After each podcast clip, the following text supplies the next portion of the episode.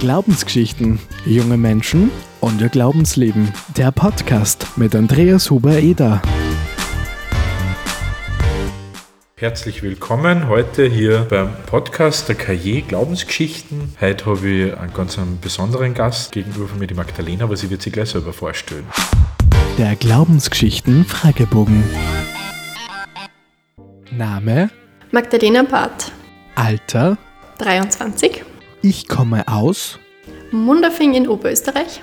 mein Hobby, Äh, lesen, Gitarre spielen, Harfe spielen und ja, ich bin ganz viel draußen in der Natur unterwegs. Du kannst dich mit einer beliebigen Person zum Kaffee treffen, egal ob lebendig oder tot. Wer wäre es und warum? Astrid Lindgren und ich würde einfach unheimlich gern auf einfach einmal mit ihr reden. Was ist deine persönliche Inspirationsquelle? Die Natur, also einfach draußen sein, egal ob das dann spazieren gehe, laufen gehe, aber einfach ja, unter freiem Himmel sein. Wenn du Gott treffen würdest, was wäre deine erste Frage? Ich glaube, es wäre, wie hast du die Welt so schön machen können? Ja, hallo Magdalena, willkommen nochmal da jetzt bei uns äh, im Haus der katholischen Aktion. Ähm, schön, dass du hergekommen bist und dass wir heute ein bisschen reden können über die Fastenzeit, über Glauben. Die Fastenzeit hat ja gerade einmal begonnen. Letzte Woche war noch Fasching, jetzt sind wir schon mitten in dieser Fastenzeit. Das ist ja vielleicht ein bisschen ungewöhnlich, weil wir eh schon auf irgendwie viel verzichten müssen. Glaubst du, ist das heute überhaupt noch Thema, Fasten? Also ich glaube schon. Und es ist auch das, was ich in meinem Umfeld so ein bisschen mitkriege, dass gerade viele junge Leute ausgerechnet heuer irgendwie fasten, obwohl ich auch das Gefühl habe, dass wir eh im letzten Jahr so auf so viel verzichtet haben. Ähm, Und genau deswegen finde ich es auch voll spannend, dass man dann selber sagt, okay, ich möchte aber gezielt fasten und ja, das machen. Ist das für dich persönlich auch Thema, Fasten? Auf was verzichtest du?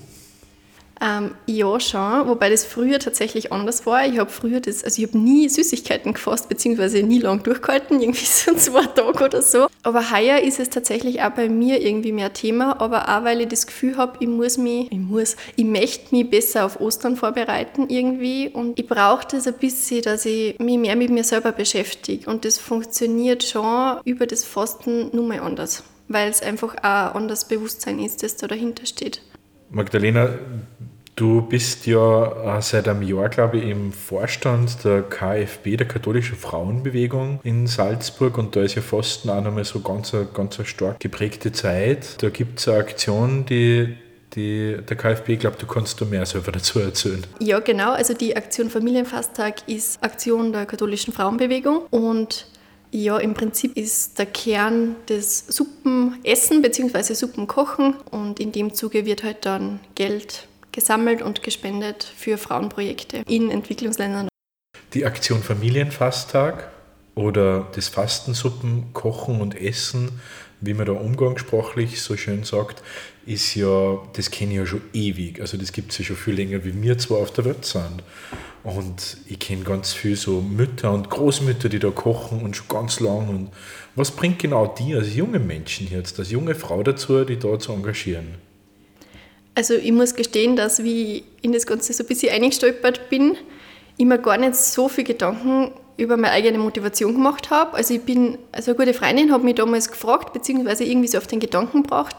Und da war halt von Anfang an eben das Thema Familienfasttag so ein großes Thema. Und ähm, ja, ich bin auf einem Bauernhof groß geworden und studiere Philosophie und das so, sind einfach zwei so Stränge, die in meinem Leben voll, voll wichtig sind und wo ich aber immer das Gefühl gehabt habe, das lässt sich nicht oder voll schwer vereinbaren und das geht irgendwie alles nicht zusammen. Und das war halt auch immer das, was ich vermittelt gekriegt habe und als eben die Freundin dann das gesagt hat, war für mich das irgendwie so, wow, es macht alles voll Sinn, also das geht voll zusammen, es bringt mir was, dass ich weiß, wie man eine Kur möchte und es bringt mir was, dass ich mich geisteswissenschaftlich irgendwie damit auseinandersetze.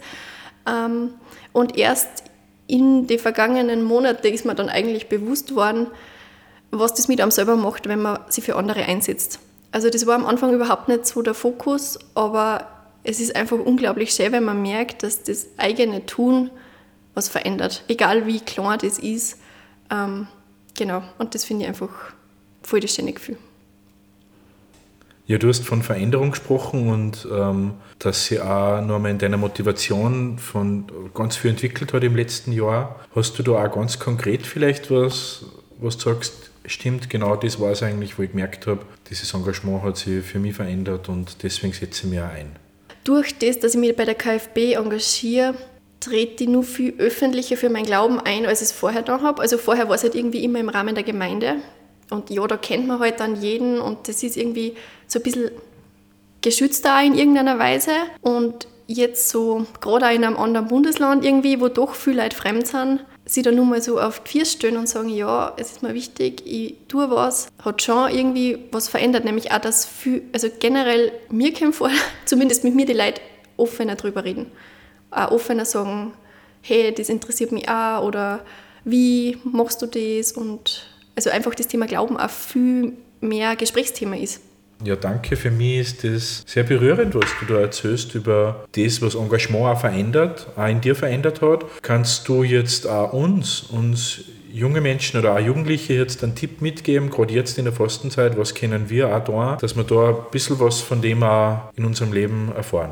Ich würde sagen, traut euch einfach traut euch, ähm, dass darüber redet mit anderen, dass äh, einfach offen seid. Und ich finde, jeder Euro, den man spendet, ist super, aber ich finde, jeder hat so viel unterschiedliche Talente und kann so viel. Und ich finde, man kann da so viel bewegen, wenn man einfach das tut, was man gut kann und auch gern tut. Ich habe letztens ein Zitat gelesen, ich weiß jetzt leider nicht mehr von wem, aber es hat mich voll berührt und da ich jetzt gerade gerne nur loswerden. Und zwar, wer anderen eine Blume sieht, blüht selber auf. Und ich habe das einfach ja, voll schön gefunden. Ja, danke für das Gespräch jetzt. Das war jetzt sehr inspirierend für mich und ich hoffe auch für euch, äh, die ihr den Podcast hört. Jetzt hätte ich zum Schluss noch unseren Entweder-Oder-Fragebogen.